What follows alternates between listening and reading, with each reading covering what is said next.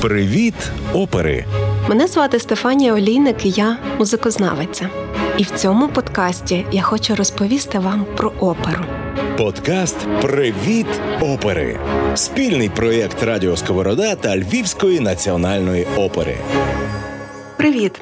Цим епізодом завершимо перший сезон подкасту Привіт, опери і разом з тим і далі продовжуємо говорити про українське оперне мистецтво.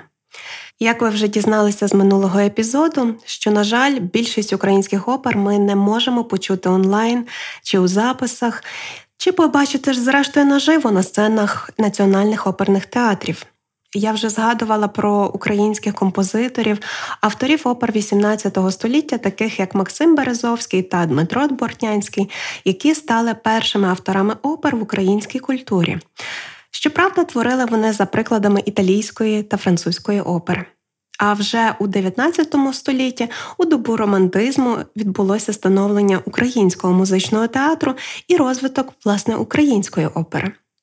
Це відбулося паралельно з іншими європейськими культурами, які ще не так були яскраво представлені на мистецькій мапі світу до того часу. Можемо сказати, що перша кульмінація цього процесу відбулася у творчості Миколи Лисенка, який створив 20 музично-театральних творів, серед них 10 опер, зокрема і дитячі, а також музику до театральних вистав. Хотілося б зупинитися детальніше на творчості Миколи Лисенка та композиторів, які під його впливом, зокрема, продовжували творити українську оперу. Але через знову ж таки відсутність якісних записів та, зрештою, постановок мені, на жаль, доведеться тільки перерахувати твори першої третини ХХ століття, але на новітніх прем'єрах яких я буду мріяти, щоб ми з вами зустрілися. Це, наприклад, опера Миколи Леонтовича на Русалчин Великдень, Кирила Стеценка Іфігенія в Тавриді за драмою Лесі Українки. Його ж дитячі опери Лисичка, Котик і Півник, Івасик Телесик, опера Весняна казка Якова Яциневича, Довбуш Станіслава Людкевича та Золотий обруч Бориса Лятошинського та інші.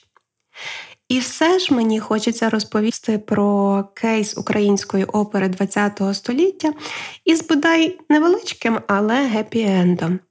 Тому що далі буде йтися про твір, що є однією з найвідоміших та найбільш виконуваних українських опер. Тож слухаємо оперу Украдене щастя Юлія Мейтоса, але разом із тим не можемо оминути тематику композиторської творчості в ідеологічних та репресивних умовах Радянського Союзу.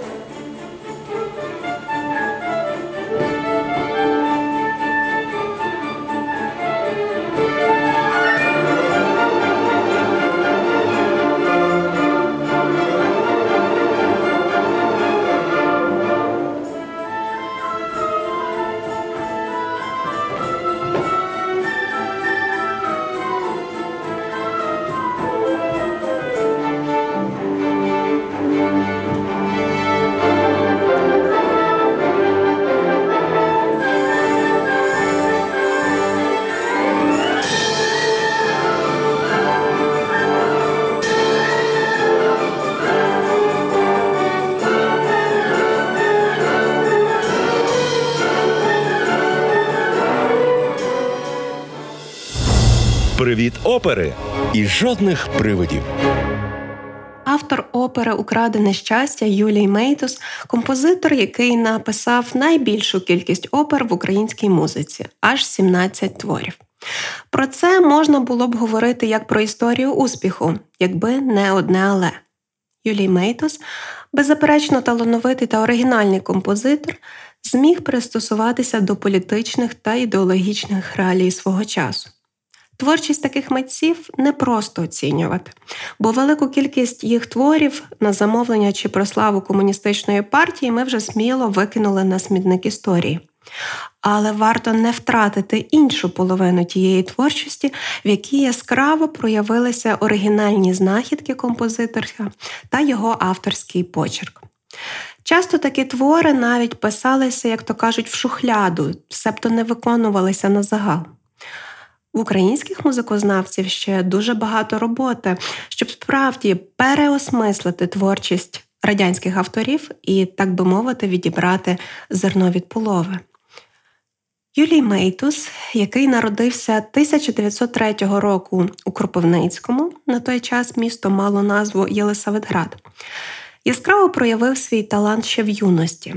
Вже у 23 роки Мейтус, отримавши ґрунтовну музичну освіту як піаніст, а згодом як композитор у Харківській консерваторії, розпочав писати музику до театральних вистав.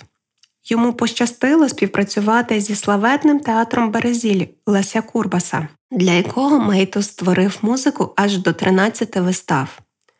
Пощастило в плані творчості. Однак цей факт безумовно міг коштувати життя юному композиторові. Лесь Курбас дуже чітко уявляв, е, яка музика мала бути до його вистав.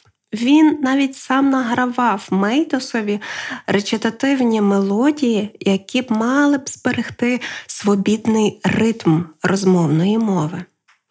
Тож завданням композитора було скомпонувати музику, яка відповідала цій свободі виразу, часто відтворювала урбаністичні звуки міста, довколишнього світу, шумові ефекти тощо.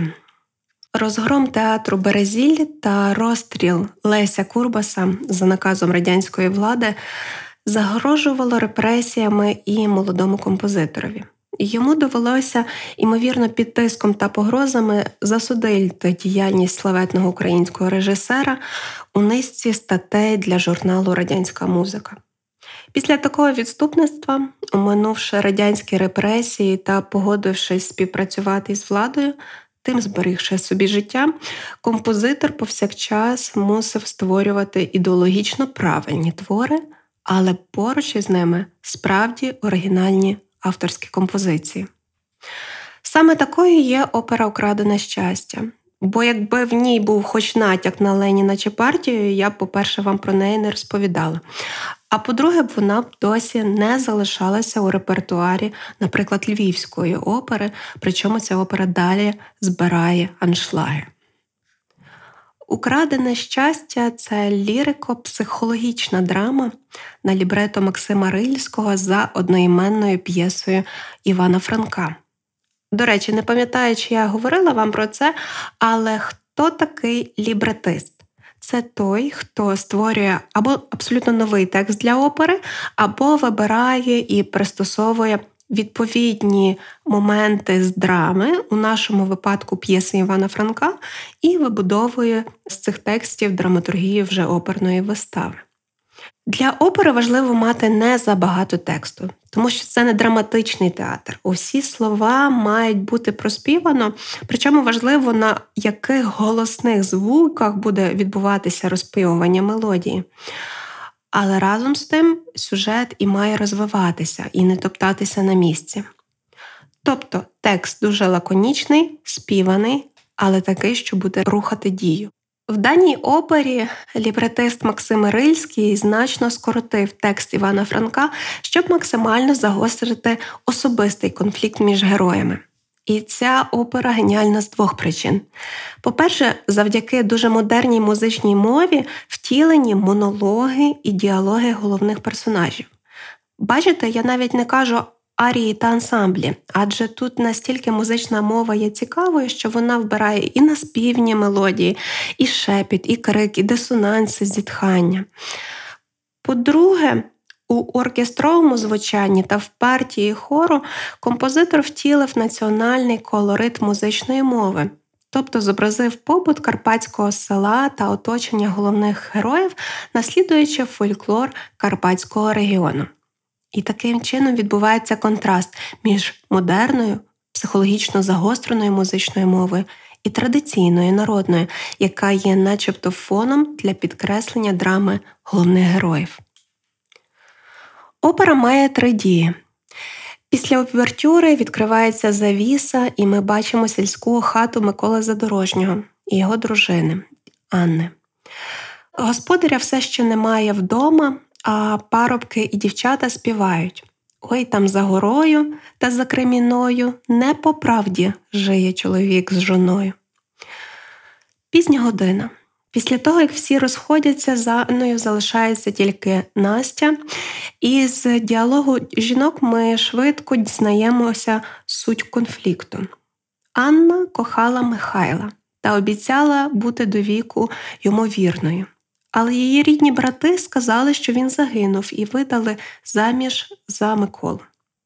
Настя переповідає Анні, що Михайло насправді живий та повернувся в село, і тепер ще є місцевим жандармом. Можемо тільки уявити, що діється у душі молодої жінки, яка тепер заміжня і дізнається про те, що її коханий насправді живий.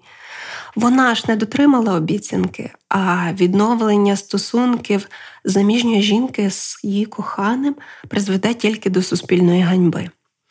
Ця емоційна сповідь і втілюється у першій арії Анни, і молилася я і поклони клала. Виконує е, солістка Львівської національної опери Мар'яна Мазур.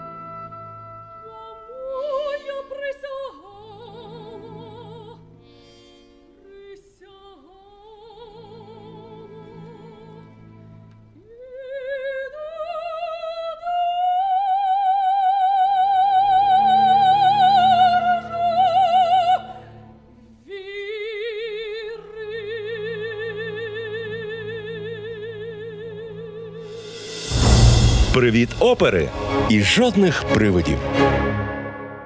Додому повертається Микола. Він простий селянин, роботяга. Це надзвичайно просто і винахідливо відображається в музиці.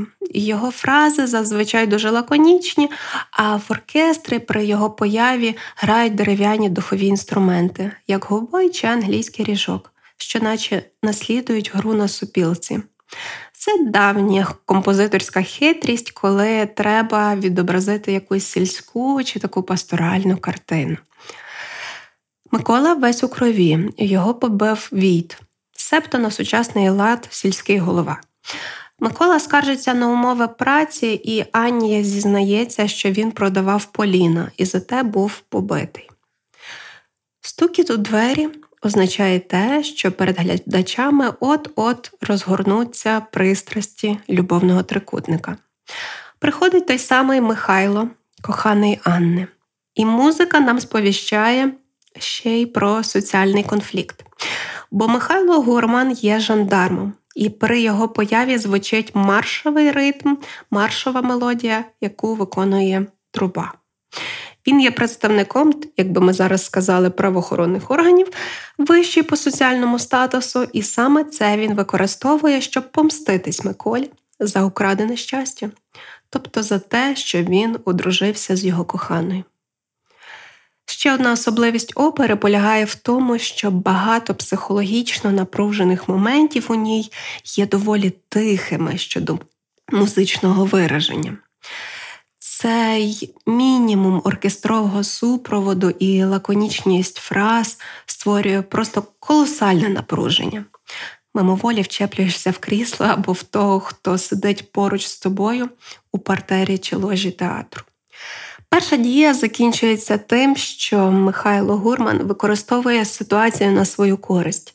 Він допитується Миколу, чому той побитий, а наступного дня приходить з вітом і свідками, звинувачуючи Миколу у тому, що він порізав у корчмі всіх хазяїв, що справді мало місце тієї ночі. Анна розуміє, що її чоловік невинний. Це ж знають і свідки. Однак перечити Війтові та жандармові ніхто не сміє. До яскравих номерів першої дії відноситься діалог Анни і Михайла, коли Микола залишає їх самих, і вони згадують про любов минулих днів. На словах Михайла про чоловіка Анни, а коли б його не стало, мовчи, виривається у Анни, але в оркестрі Труба грає марш, нагадуючи нам, в кого є становище вищим у цій грі за життя.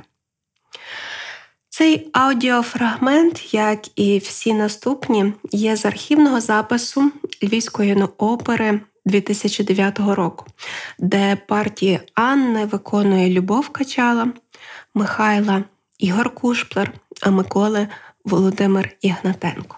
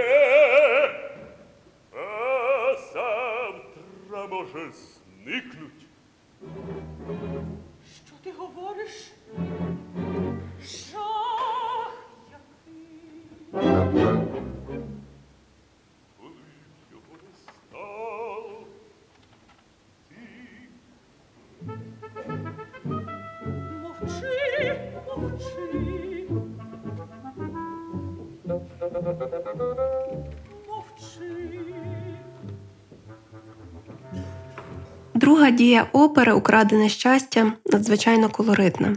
Ми знову бачимо парубків і дівчат, які зібралися співати пісень, а потім танцювати, навіть попри заборону війта. На початку епізоду ми вже слухали Коломийко саме з другої дії. Колоритні жіночки на чолі з Настою обговорюють останні новини що Микола Задорожній є в тюрмі, а в той час його безсоромна жінка Анна приймає в себе жандарма і навіть на людей не зважає. Частину цієї дії займають хори та танці, коли селяни розважаються, але на кульмінації Анна з Михайлом приєднуються до танцю, і цього вже громада стерпіти аж ніяк не може. Танці уриваються, але адже не годиться одруженій жінці привселютно забавлятися з іншим чоловіком. Її накриває суспільний осуд. Але ж хто там пожаліє чи згадає про їхнє давнє кохання? Кульмінацією дії є повернення Миколи із тюрми. Надзвичайне напруження між трьома головними персонажами відбувається і підсилюється тим, що цей конфлікт виливається ще й в приселюдну ганьбу. Мені видається, що кожен зі селян, кожен з оточуючих в цій опері має своє украдене щастя, свій конфлікт, який він намагається пережити і приховати. Про це нам натякають у третій дії, коли Микола п'є зі всіма горілку, і всі ж, наче хочуть втопити у ній своє горе. Але перед тим він робить відчайдушну спробу надумати Анну і повернути її любов. Тебе люблю одну. Його сповнена розпачу Арія залишає Анну байдужою, хоча це був останній шанс змінити трагічний розвиток подій. Перед тим, як Михайло нахабно випихає Миколу з хати, він співає свої знамениті куплети. Треба жити, як живеться, бо життя коротка мить, а потім залишається з Анною наодинці.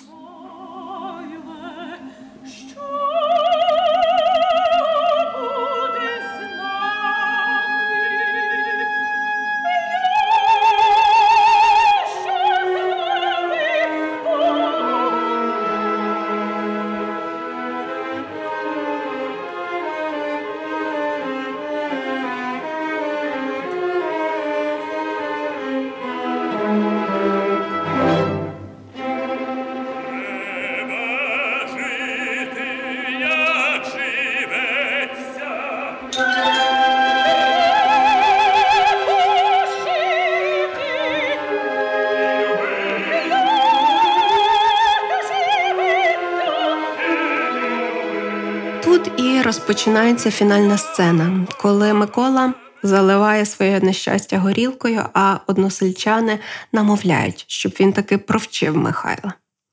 З'являється жандарм і виганяє гостей Миколи з хати. Їх конфлікт сягає апогею, і Микола сокирою вбиває жандарма. Ця сцена знову тиха. Усвідомлення трагедії, на яку були приречені їх стосунки життя, приходить і до героїв, і до нас, слухачів. Умиротворення.